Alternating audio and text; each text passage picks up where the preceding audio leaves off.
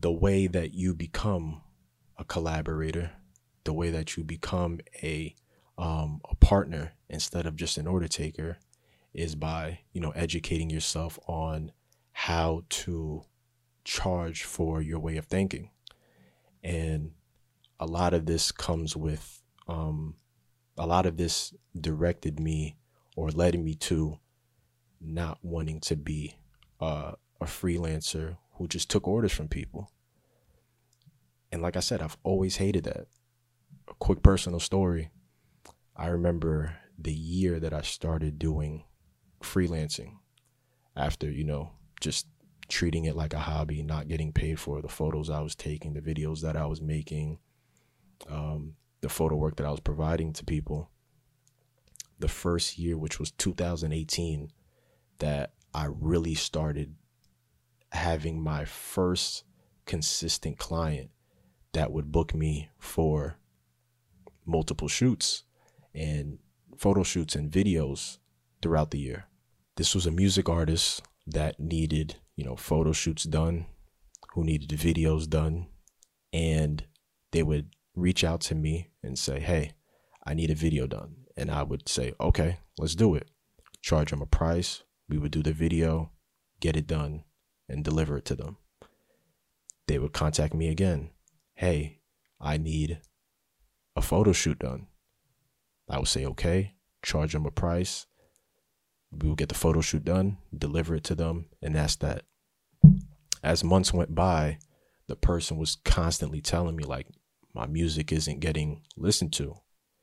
And I ultimately knew that this wasn't what this person needed the work that I was providing to him, the photo shoots that I was doing, the videos that I was doing, they weren't doing anything for him because he wasn't promoting his music necessarily.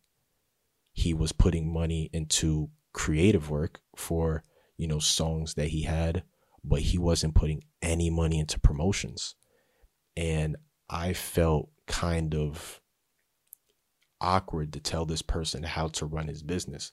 I thought that my job was to just do as I was told.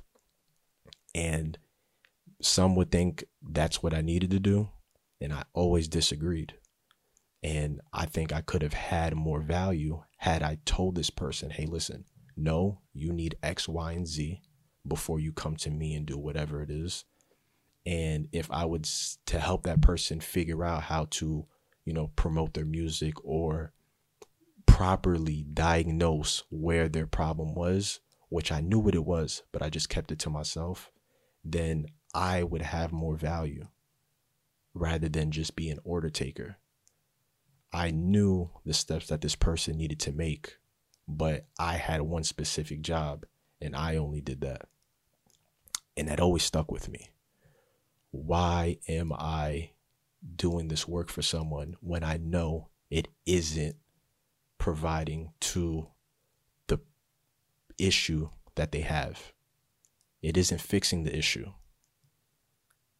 I'm accepting money knowing that what they're trying to accomplish won't be accomplished because they're putting their money in the wrong spot.